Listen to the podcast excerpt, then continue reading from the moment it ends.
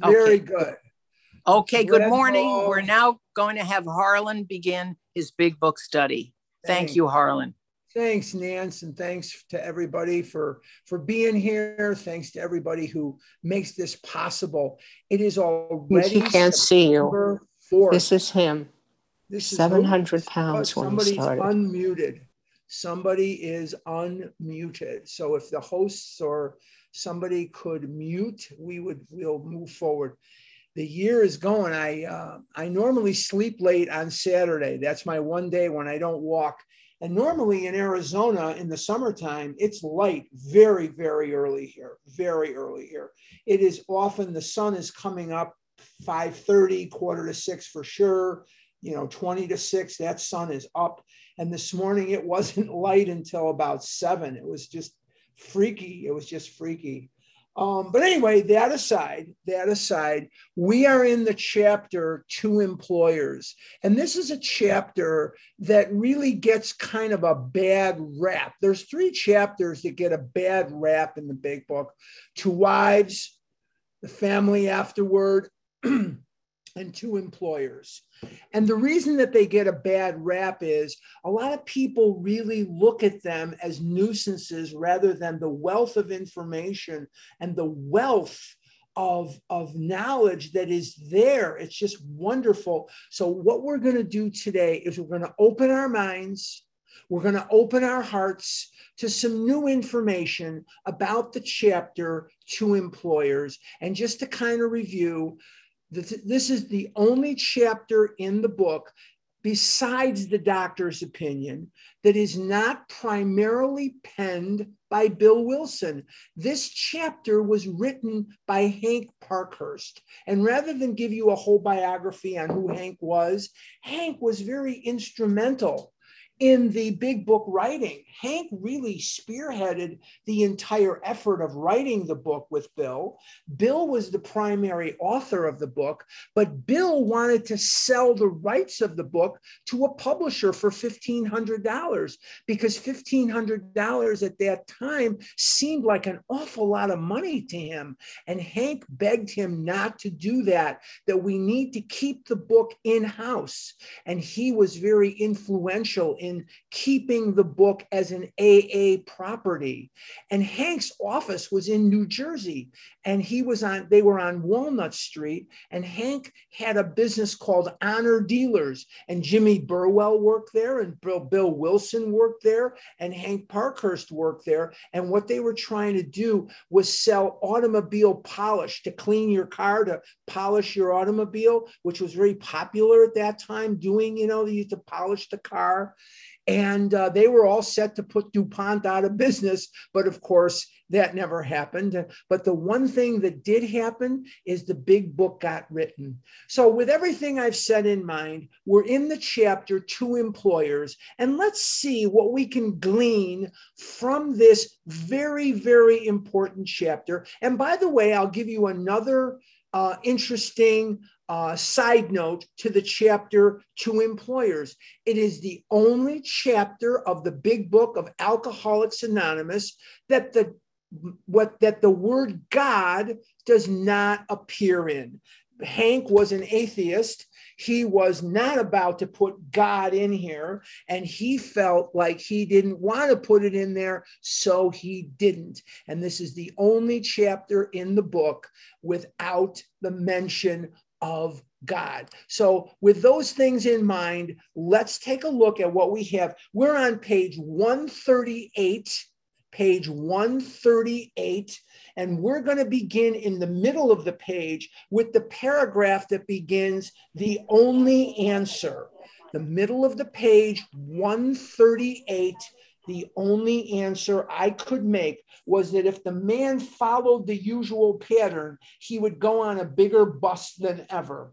And what we're talking about at the end of last week, just to kind of review, is we are talking about the denial mechanism that bosses, employers, people who are normal often have when it comes to alcoholism or food addiction or any type of addiction that a human being can have. and they've been saying that at our bank, we don't tolerate alcoholism. He's been to treatment, he's been told.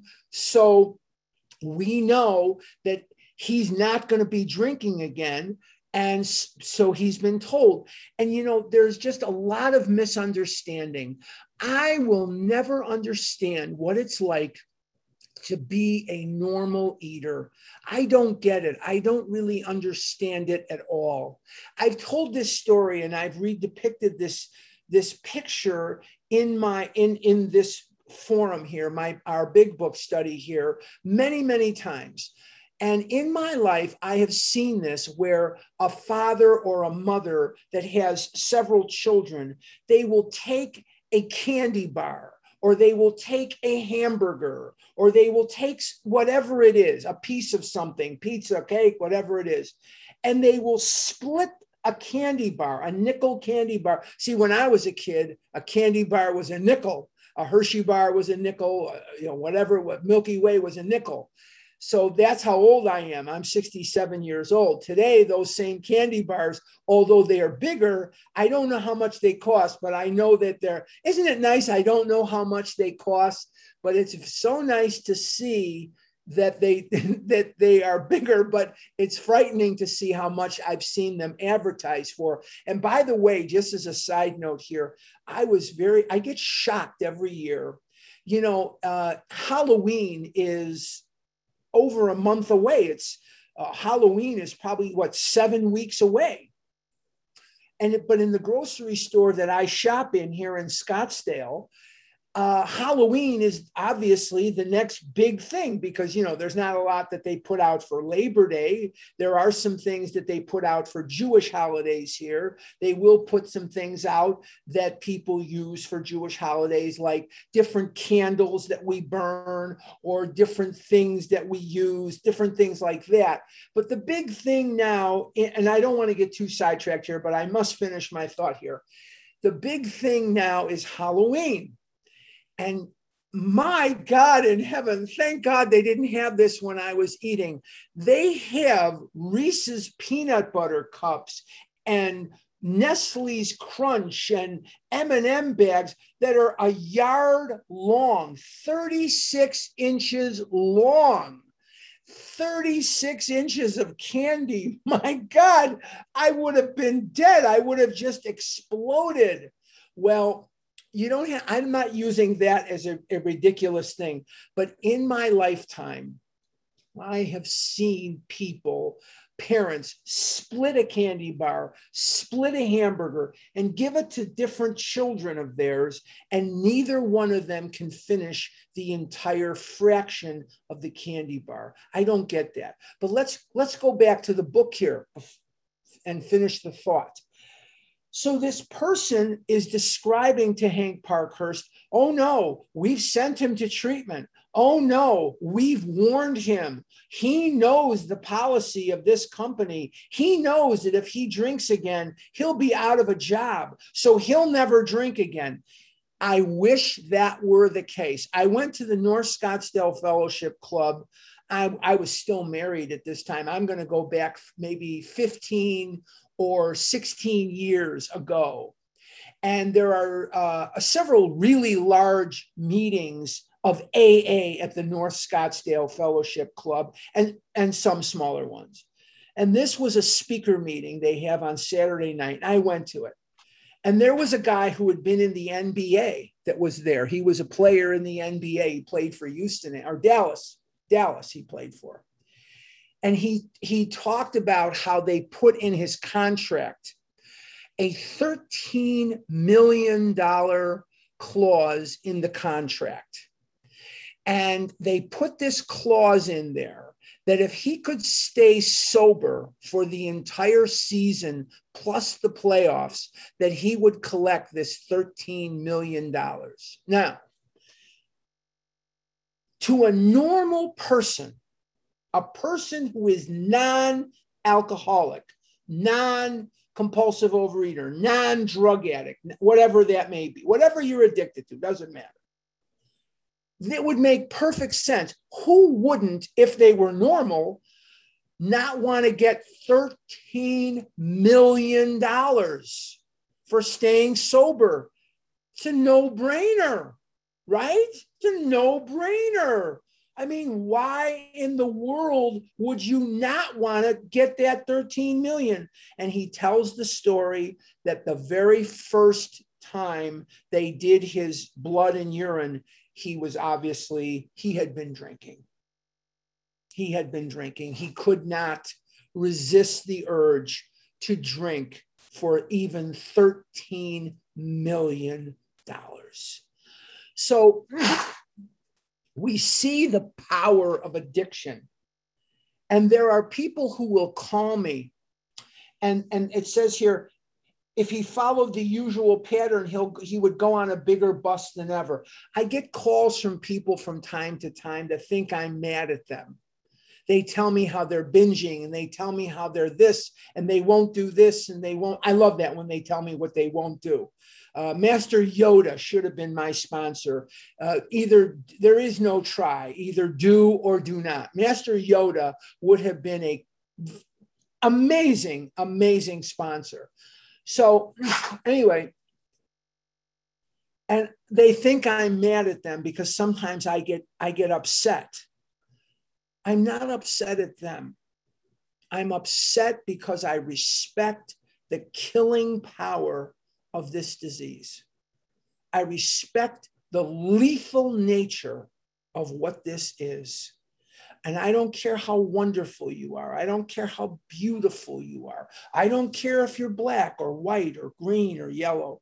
I don't care if you're Catholic or Jewish or Christian. I don't care if you're Muslim. I don't care whatever it is you are, tall or short or whatever it is you are, anorexic or, or obese.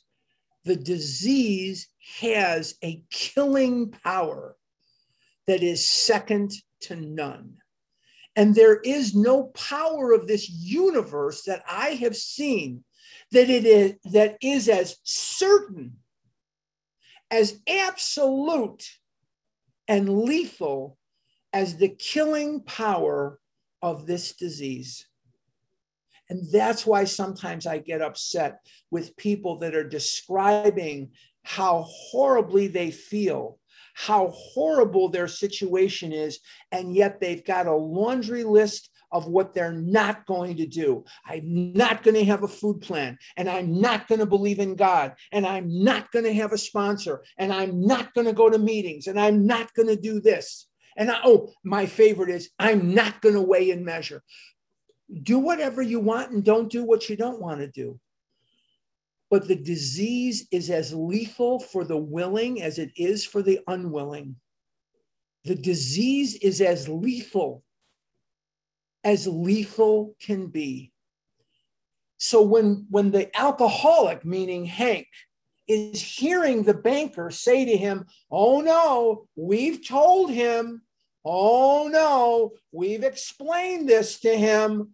Oh no, we have shown him. And Hank is thinking, yeah, right. Like that's going to make a difference. But you can't explain that to a normal person. They just don't get it. Let's continue. Page 138, middle of the page. I felt this was inevitable and wondered if the bank was doing the man an injustice because the bank is engaging in denial. Why not bring him into contact with some of our alcoholic crowd? He might have a chance. I pointed out that I had had nothing to drink, whatever, for three years, and this in the face of difficulties that would have made nine out of 10 men drink their heads off. Why not at least afford him an opportunity to hear my story? Oh, no, said my friend, the normal person. This chap is either through with liquor or he is minus a job if he has your willpower and guts he will make the grade. Guys, we know one thing if we don't know much else. Willpower and guts have nothing to do with it at all whatsoever. I can't see all your faces. I can see that there's 119 of you. But what I don't have the ability to do because it looks odd if I'm talking and I'm scrolling through here. So I don't do it. And I'm trying to think of what I'm going to say. I'm trying to think of how I want to comment on what I just read.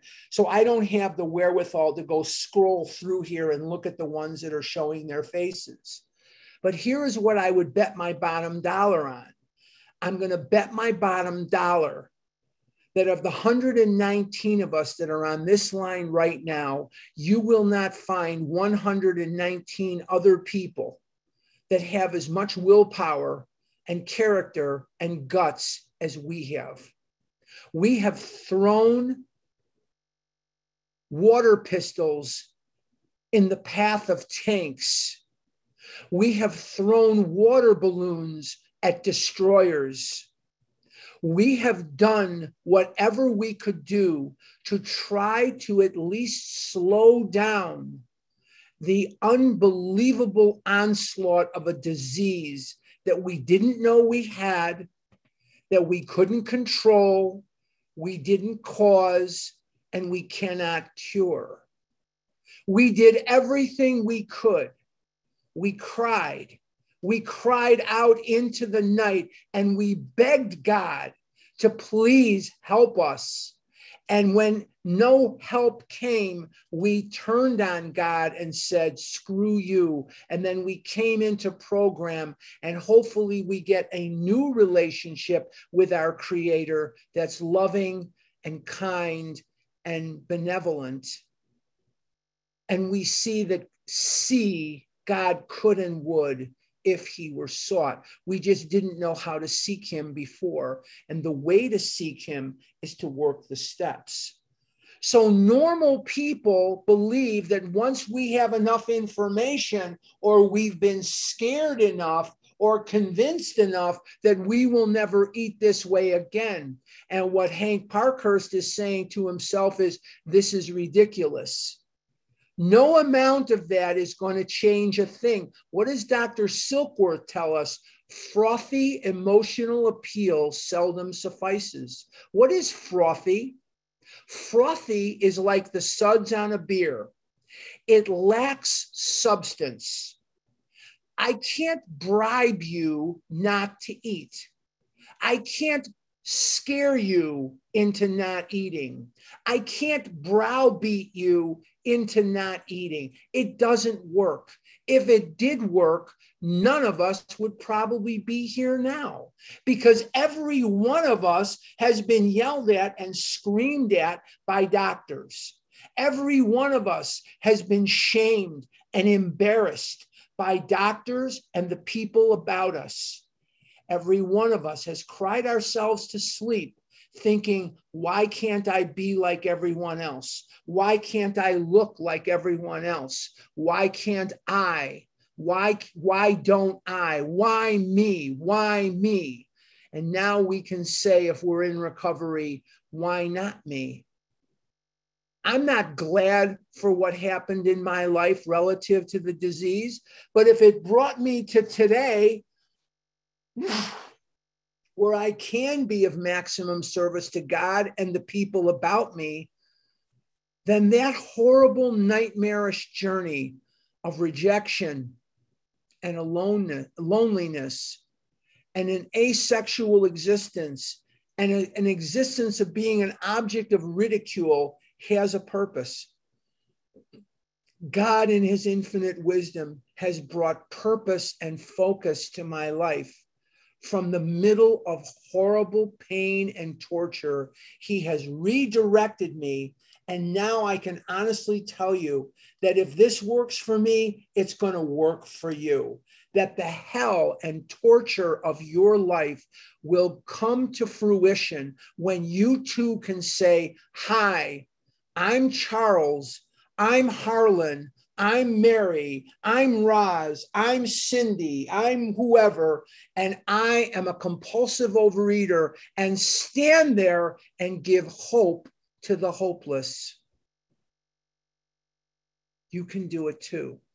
Let's continue. We're at the bottom of 138. I wanted to throw my up my hands in discouragement. I saw that I had failed to help my banker friend understand. He simply could not believe that his brother executive suffered from a serious illness. Then there was nothing to do but wait.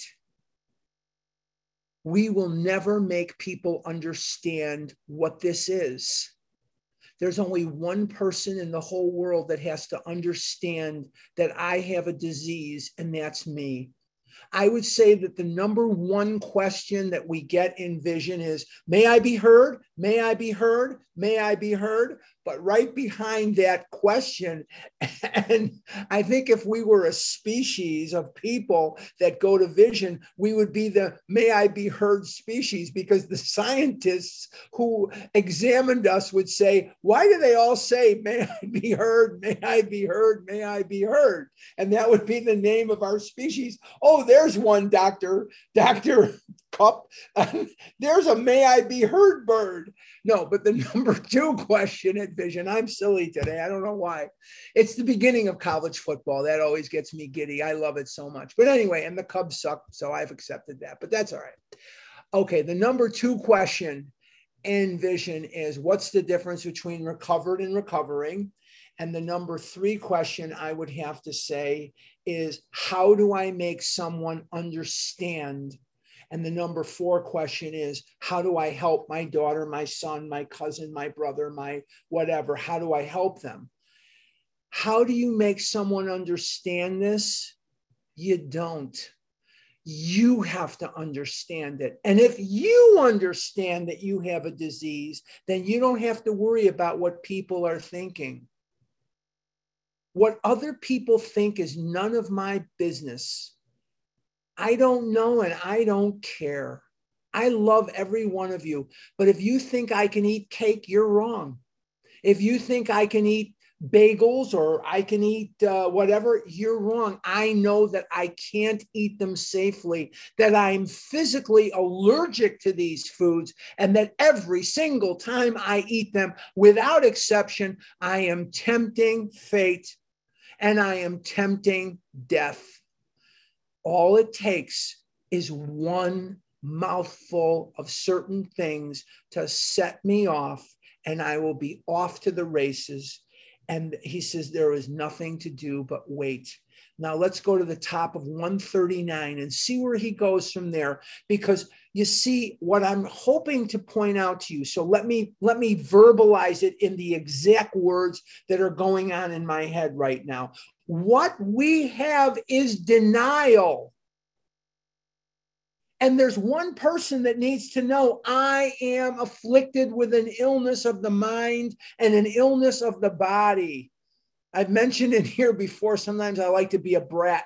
And when I go to the cardiologist, it says on there, who's your primary care physician? And sometimes just to be a brat, I'll put in William Duncan Silkworth and I'll put in the address of Towns Hospital. But I, I tell them later that I'm being a brat, so it's not true.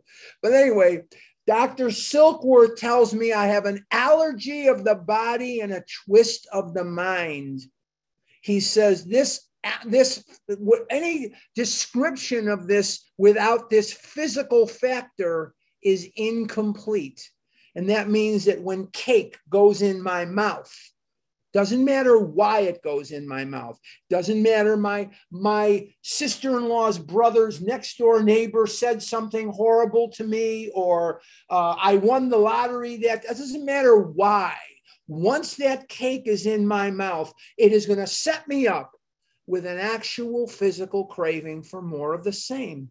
And this reaction is called the allergy of the body. The phenomenon of craving, Dr. Silkworth calls it. Why does he call it a phenomenon? He calls it a phenomenon because he himself didn't really understand it, but he knew that it was there. He knew it was there through observation. Once Bill Wilson took one drink, he was off to the races. What does he say? He was he went into the a cafe to make a telephone call. In no time, I was beating on the bar, wondering how did this happen again? But I might as well get good and drunk this time. And I did. That's that's in Bill's story, right? And Bill has this uh, allergy of the body, and Bill has this twist of the mind. Does he not? He does. Top of 139. Presently, the man did slip and was fired. Wow, what do you think of that? So, after all the warnings and all the treatment centers, he was never introduced to anybody else that had this illness, didn't go to meetings, didn't work the steps, and he slipped and he was fired. Following his discharge, we contacted him. Without much ado, he accepted the principles and procedure that had helped us. What are the principles? The principles are the steps. It's just another word for the steps. The principles and procedure. What is the procedure? The working of those steps. So it's the working of the steps that helped this guy, that had helped us. He is undoubtedly on the road to recovery undoubtedly on the road to recovery. Rarely have we seen the person fail who has thoroughly followed our path. And they're illustrating this yet again in this chapter. To me, this incident illustrates lack of understanding as to what really ails the alcoholic and lack of knowledge as to what part employers might profitably take in salvaging their sick employees in business, in life, we take risks. We take risk. You know, I took a risk and I took a, a risk and I bought this house. And it's not the fanciest house. It's not the house of my dreams. I would like a house uh, you know, uh, on the water overlooking the ocean or Lake Michigan or something, or I'd like a house up in Camelback Mountain. This is not the house of my dreams. It's a very modest home, very modest. It's called a patio home. I can afford it. The mortgage on this home is not so much that it, it taxes me in any way I pay the mortgage, no problem. Actually, I don't pay the mortgage, they take it out of my bank account, but that's neither here nor there. And I'm okay with it. And one day I will pay off the house and I won't be paying rent and I won't be paying a mortgage, and that'll make my life quite a bit easier. The reason that I'm talking about this is we all take risks every day. What if the house burns down? That's why I have insurance. What if property values in Scottsdale somehow plummet? Unlikely, but it could happen. I took a risk. One thing I'm not willing to risk is my life because I have the knowledge and the experience and the belief that risking my life with food is stupid. I can't get away with things like some other people can. I have friends of mine, and we're getting older now, we're in our 60s. And some of my friends are noticing for the first time in their life, their belt is all the way at the, at the last hole there and their shirts are just not fitting the way they used to because their lives are much more sedentary than they used to be. And we're getting older and their metabolisms are slowing down. And so they go on a diet or they don't. But I'm not willing to risk it. It says here on 139 if you desire to help it, might be well to disregard your own drinking or lack of it whether you are a hard drinker, a moderate drinker, a teeto or a teetotaler, you may have some pretty strong opinions, perhaps prejudices. Those who drink moderately may be more annoyed with an alcoholic than a total abstainer would be. Drinking occasionally and understanding your own reactions, it is possible for you to become quite sure of many things, which, so far as, as the alcoholic is concerned, are not always so. As a moderate drinker, you can take your liquor or leave it alone whenever you want to. You control your drinking of an evening. You can go on a mild bender, get up in the morning, shake your head, and go to business. To you, liquor is no real problem. you cannot see why it should be to anybody else save the spineless and the stupid. I do not understand from firsthand experience what it's like to be an alcoholic.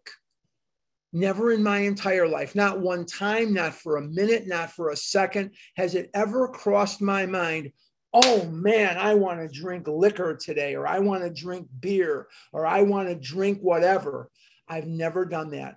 I've never understood from firsthand experience that I want to take drugs or smoke crack. I have a friend of mine that lives in New York City and he is a compulsive overeater and he he smoked a lot of crack in his time and done a lot of drugs and he's done a lot of those things. So he has more of an understanding of crack smoking or drugs than I ever will. But he and I are both compulsive overeaters.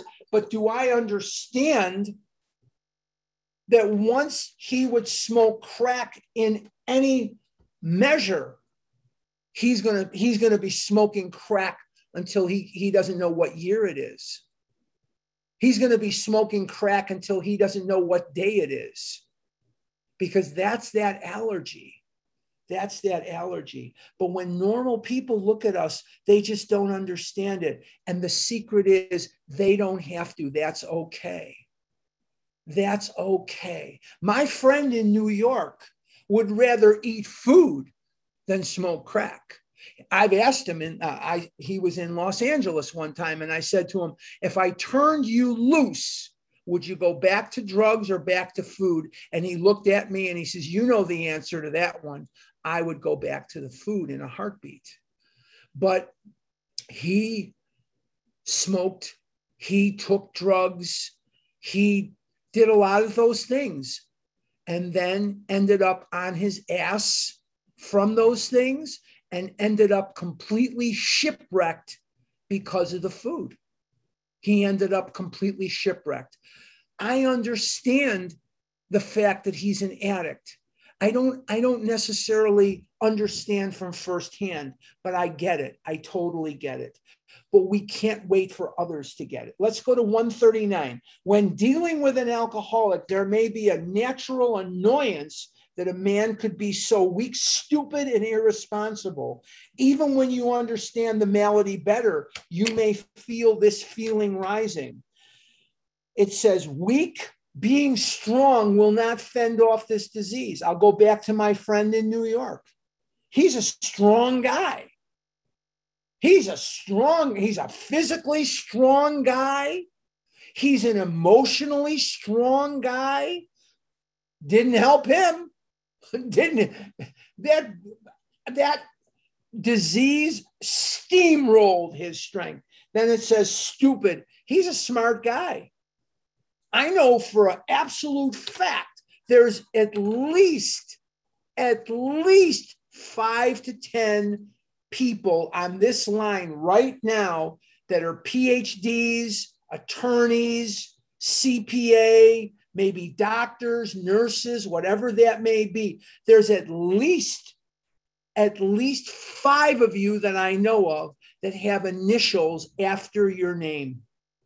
Didn't help you didn't help you didn't give you five minutes worth of uh, worth of uh, respite from this disease you can have more degrees than a thermometer it's not going to make one bit of difference one of you got a new car yesterday too and irresponsible so if you are the most responsible person in the world many of you are moms many of you are pet owners Many of you are friends or daughters or sons or parents. You're very responsible people. You pay your bills on time. You raised your children. You, you took care of your pet. You took care of your home. You're very responsible people. Let me ask you a question. How much time did that buy you from a Mounds bar? How much time did that buy you from the Halloween candy that your kids brought home that you said the next morning, uh, uh, uh, I think uh, the dog ate it. You ate it. Who are you kidding? Come on. So you were strong, you were smart, you were responsible. Even when you understand the malady better, you may feel this feeling rising. A look at the alcoholic in your organization is many times illuminating.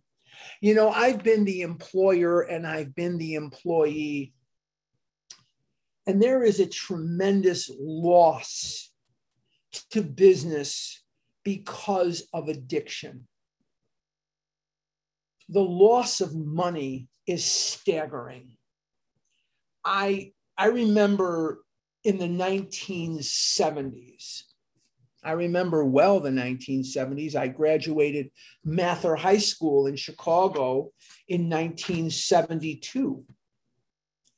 And I remember the very, very beginning rumblings of the automobile industry's problems. General Motors, Chrysler, and Ford were the big three. It was an oligopoly. American Motors had gone out long ago, and there was DeLorean, and he he wasn't much of a factor, and so on but we had Chrysler, Ford, and we had General Motors. Those were the three kinds of cars. General Motors is Chevy, Pontiac, Oldsmobile, Buick, and GMC. Chrysler is Chrysler and Dodge. Ford is Lincoln and Ford. But there were three automakers. And they would say, don't buy cars that were manufactured on Mondays or Fridays. Why not? Because the absenteeism in Detroit is through the ceiling because of the drinking and the drugging. The absenteeism is through the ceiling and the cars are not good. What a stupid, idiotic thing to say, but they said it because there's a lot that goes into the car and whatever. If it doesn't pass inspection, it's not going to go. So, anyway, I'm talking brand new cars. I'm not talking used. Okay, now the losses from addiction are staggering. But look at the price every one of us has paid in our life for our addiction. Are we where we want to be in certain areas of our life? Look at the time that we've wasted. Look at the opportunities. Look at the marriages. Look at the relationships.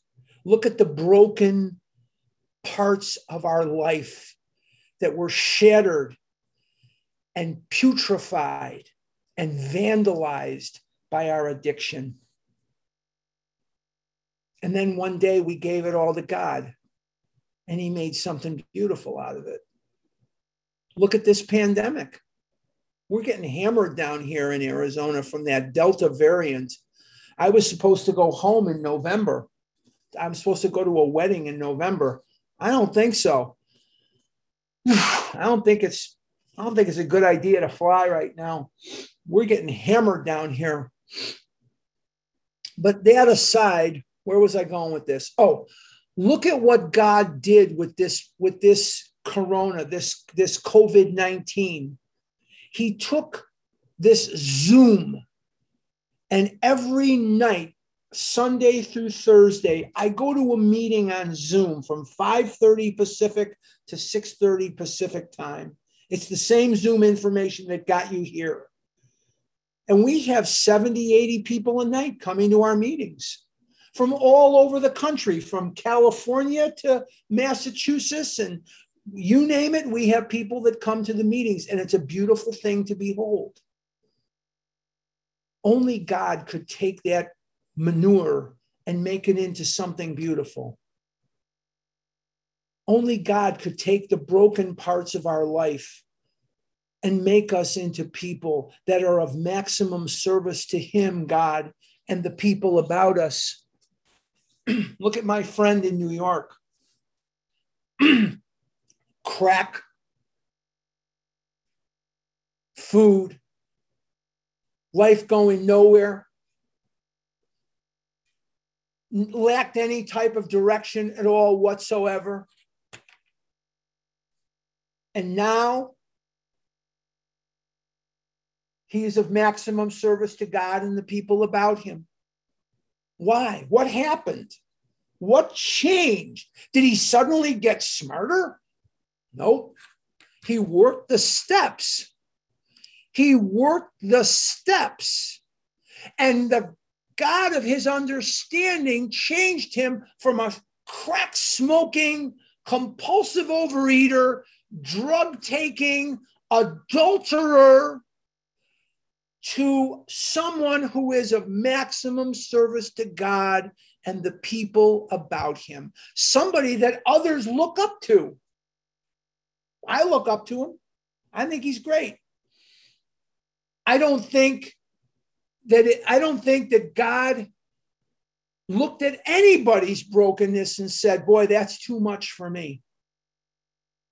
So no matter where you are in your process, whether you're on that struggle bus, whether you're in good recovery,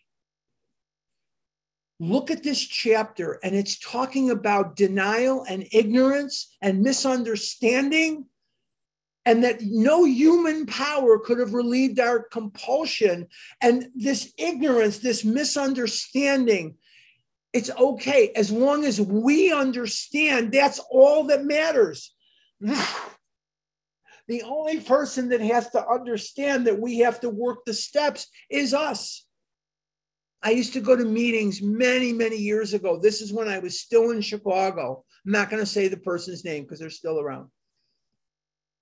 And they would not work these steps because they didn't understand everything. Don't wait for understanding, don't wait for willingness. Willingness and understanding are overrated. Take the action every day, six days a week. I don't do it on Saturday. Six days a week, I walk three miles in the morning. 99% of the time that you hear me, if you hear me on vision, whether I'm on the second meeting or the first meeting, I'm out walking. I'm not here at my desk. I'm out walking. And I even say to the moderators, would you please time me? Because I have no concept of three minutes. I'll talk for an hour and think, oh, is my time up? So, anyway, they'll all say, Yes, I'll time you. I don't know the physiology of the walk. I don't know why walking benefits me. I have no idea, but my cardiologist said to me, this is going back now seven, eight years ago. I don't know.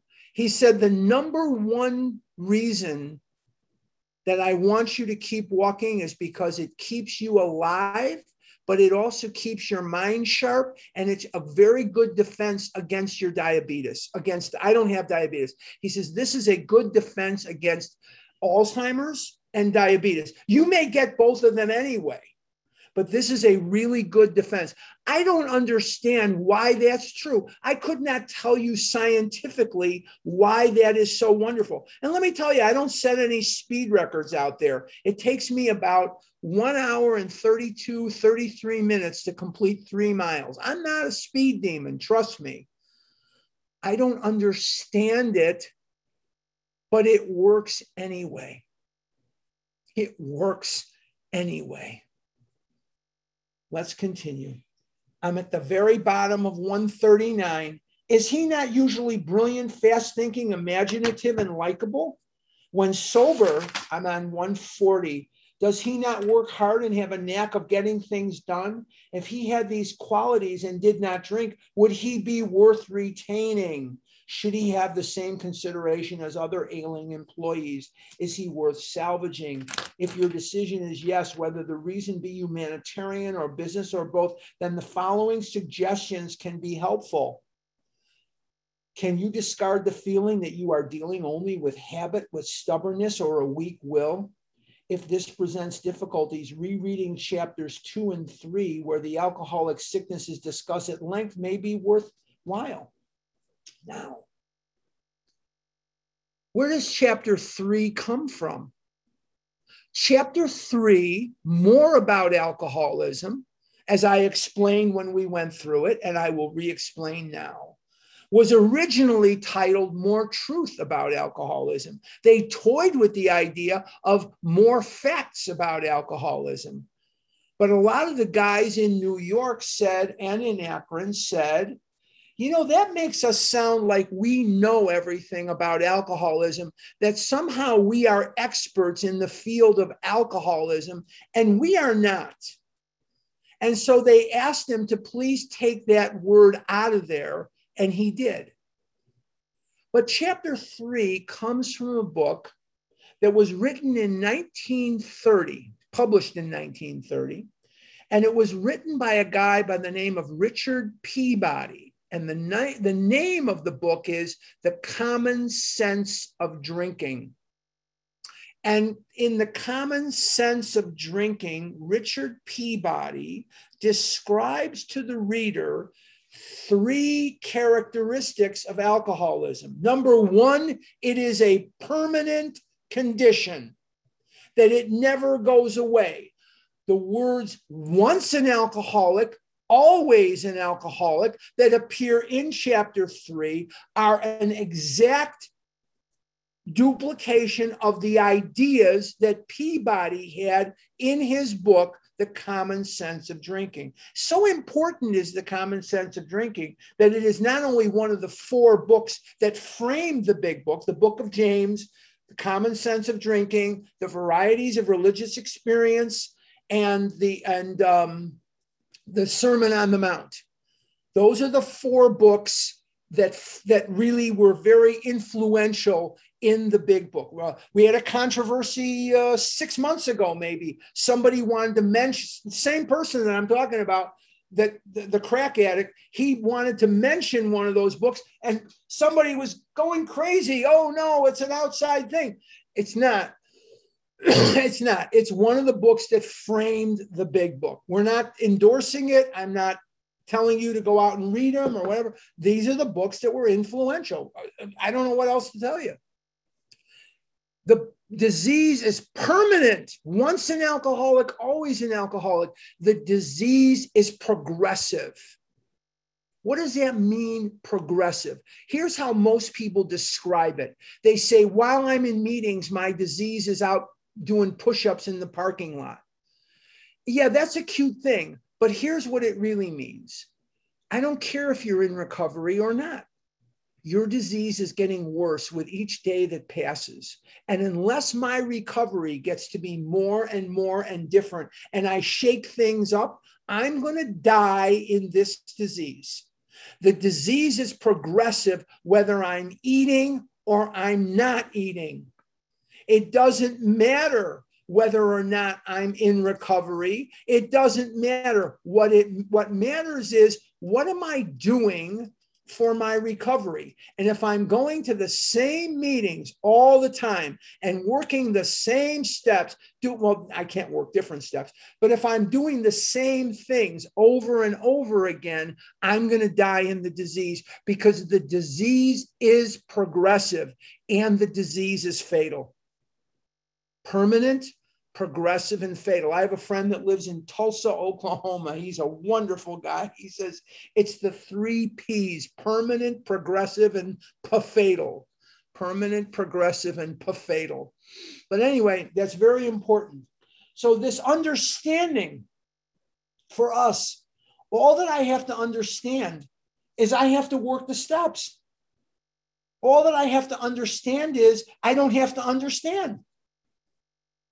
I'm a compulsive overeater. I need these steps. Let's continue. You as a businessman, I'm in I'm in 140. Want to know the necessities before considering the result. If you concede that your employee is ill, can he be forgiven for what he has done in the past?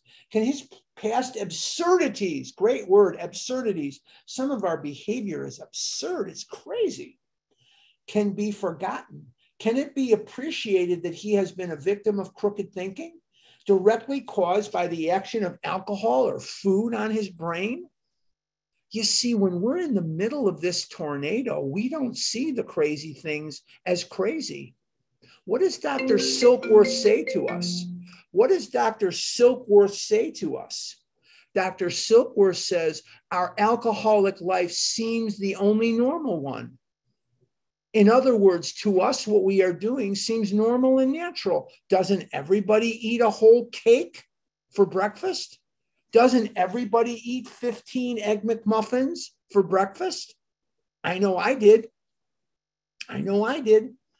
I well remember the shock. This is, he's going to talk about Dr. Dan Kraske. Dr. Dan Kraske is who he's talking about. I well remember the shock I received when a prominent doctor in Chicago, Kraske, told me of cases where pressure of the spinal fluid actually ruptured the brain. No wonder an alcoholic is strangely irrational. Who wouldn't be with such a fevered brain? Normal drinkers are not so affected, nor can they understand the aberrations of the alcoholic. They don't understand us. It's okay. That's all right. The only one that has to understand is me. Your man has probably been trying to conceal a number of scrapes, perhaps getting pretty messy ones. They may be disgusting. You may be at a loss to understand how such a seemingly above board chap could be so involved. But these scrapes can generally be charged, no matter how bad, to the abnormal action of alcohol on his mind when drinking or getting over a bout of an alcoholic sometimes the model of honesty when normal will do incredible things afterward his revulsion will be terrible. I feel very bad about some of the things i said and did. Horrible horrible revulsion at some of the things i said and did. Nearly always, these antics indicate nothing more than temporary conditions. This is not to say that all alcoholics are honest and upright when not drinking. Of course, that isn't so. When, and such people often may impose on you. Seeing your attempt to understand and help, some men will try to take advantage of your kindness. If you are sure your man does not want to stop, he may as well be discharged. The sooner, the better. Let's stop right there for just a second. Remember that step 12 is chapter 7, but step 12 isn't just chapter 7. It's to wives, the family afterwards, and to employers. Because what is the third part of step 12? Is to practice these principles. What are the principles? The principles are the steps in all of our affairs. Our affairs are the wife or the, the person closest to us, the family outside, and then the employer. And if it's telling me again and again, as it does on page 96, that if the person doesn't want to do this, leave them alone in Bill's story, it said, Ebby, meaning he says, My friend had come to give me these things, dash, if I cared to have it. When you encounter somebody that doesn't want to do this, leave them alone. Luzum gain. Luzum gain is Yiddish for leave them alone. Leave them alone. You know, and when they start with, I'm not going to do this and I'm not going to do that, bye. Bye. I've got reruns of Bewitched to watch on page nine on uh, channel 95, Me TV. I've got reruns of the Munsters I could be watching. I'm not going to sit and waste my time for somebody who's going to sit there and tell me what they're not going to do. And we get this all the time because we at our meetings our normal sunday through thursday we have a q&a and a narishkeit kite is foolishness and i excel at that. Um, i excel at that. But we have q&a and people throw things out. They want to know about this they want to know about that. Sometimes we can answer it sometimes we can't. But when they start with what they're not i'm not going to weigh and measure and i'm not going to do this and i'm not going to see you I got to go. Sorry, the Cubs are on, and uh, the Addams family is going to start in about two minutes. I, I have no time for somebody that has a laundry list of what they're not going to do. And yet, one of the questions that you'll get on vision, not as often as, may I be heard? May I be heard? May I be heard? one of the questions that you will get is, what do I do? My sponsee tells me they're not going to do this and they're not going to weigh and measure and they're not going to read the big book and they're not going to do this and they're not going to say this and go here and go there. What you do with them is you leave them alone. Luzum Gain, page 96, it explains it. Leave them alone.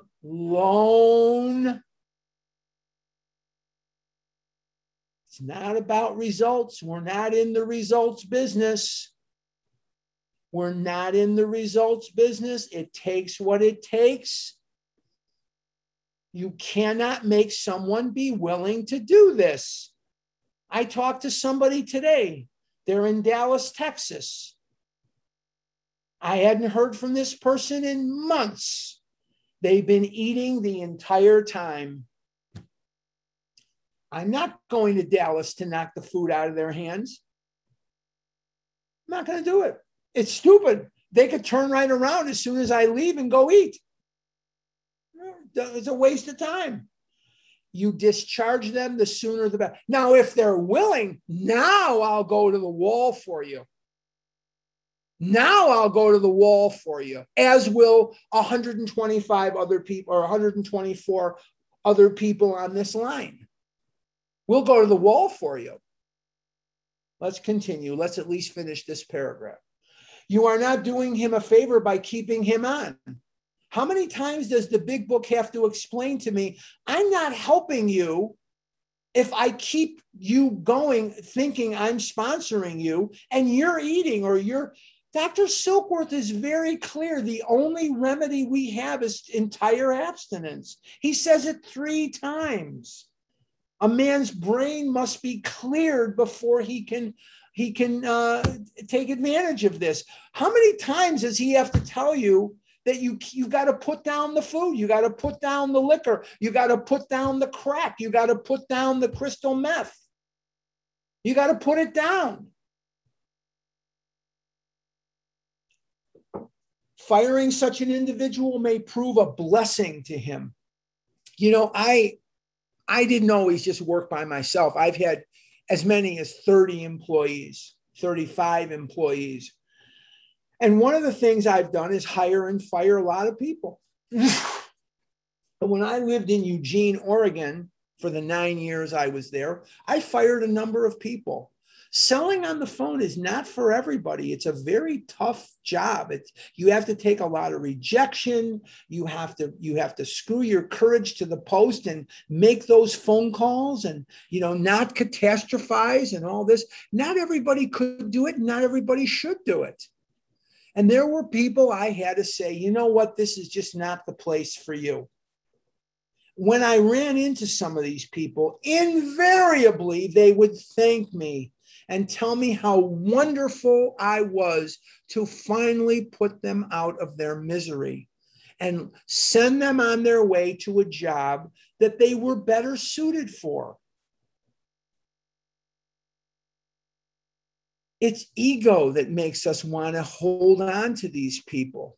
It's ego. We're not in the results business. We're afraid that if we don't get them to recover, that people will think ill of us. Eleanor Roosevelt said, when considering what others are thinking of us, let's first consider how little they do. You know what most people are thinking about me most of the time? Absolutely nothing. Nothing. We let them go. Let's finish this paragraph. It may be just the jolt he needs, I know in my own particular case that nothing my company could have done would have stopped me for stopped me for so long as I was able to hold my position. I could not possibly realize how serious my situation was had they fired me first and had they then taken steps to see that I was presented with the solution contained in this book, I might have returned to them six months later a well man. So let's consider that there is a solution here, and that solution is the steps, and that is the only solution. Now, before I turn this back over to Nancy, I'm going to ask you guys. We're, first of all, for those keeping score, we're on 141, but there are many men. Okay. Um, I'm going to ask you guys a couple of things. First of all, no math questions at all, under no circumstance. Any question that starts with if a train leaves St. Louis or if X equals nine, no way am I doing that. Number two, if you asked a question last week, hold back and let people who did not ask a question last week come to the forefront. Let them ask their questions, and then we will continue. And is there, oh, and last but not least, I almost forgot this one. Please, no food questions. I don't know what you should be eating or not eating. I have no idea. I'm not a nutritionist and I do not play one on television. So I don't know, honestly. So, with that in mind, those three things in mind, let's turn it back over to Nancy J. in Geneva, Illinois, on the banks of the Fox River and uh, let's go from there. Thank you, Harlan, so much. Today I'm on the banks of Lake Michigan. Oh, so I'm, I'm, two hours away from the Fox River. Uh, let me ask people, please participate by asking questions. Don't worry if you think the question is stupid, because the very question you could be thinking about could help someone else. So please, we need participation. Now I'm gonna I'm gonna ask first of all. Uh, I'm gonna look here and see if anybody has their. Oh yes, we do have some hand. Betty C, would you go ahead, please? Hi, Harlan. Betty C here. I'm uh, I'm looking over some old notes, and I thought, boy, I would love to ask more about this. You made the statement that five and step five and nine are the great emancipators. Can you elaborate on that a little bit? Yes, I can. Thank you. Thank you. Five and nine are the great emancipators because when you have this illness, you are in a prison. You are in a self imposed prison of shame and guilt and remorse. And you are in a prison of hating what you see in the mirror or hating catching a glimpse of yourself in a storefront and you have shame about what you've done and the things that have gone wrong in your life. In step five, we begin a process of getting right. We begin a process of getting right with ourselves because we start to realize in step five that the things that have happened in our lives are not quite as unique as we once thought, that they're not quite as unique as once believed.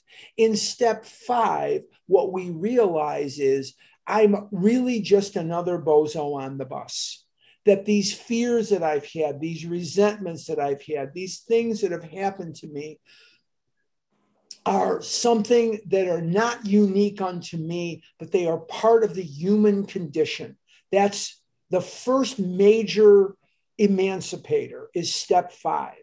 Now, step nine makes it so we do not have to fear seeing different people. We get square with, we get right with God, we get right with ourselves, and now in step nine, we begin the process of getting right with our fellow human beings.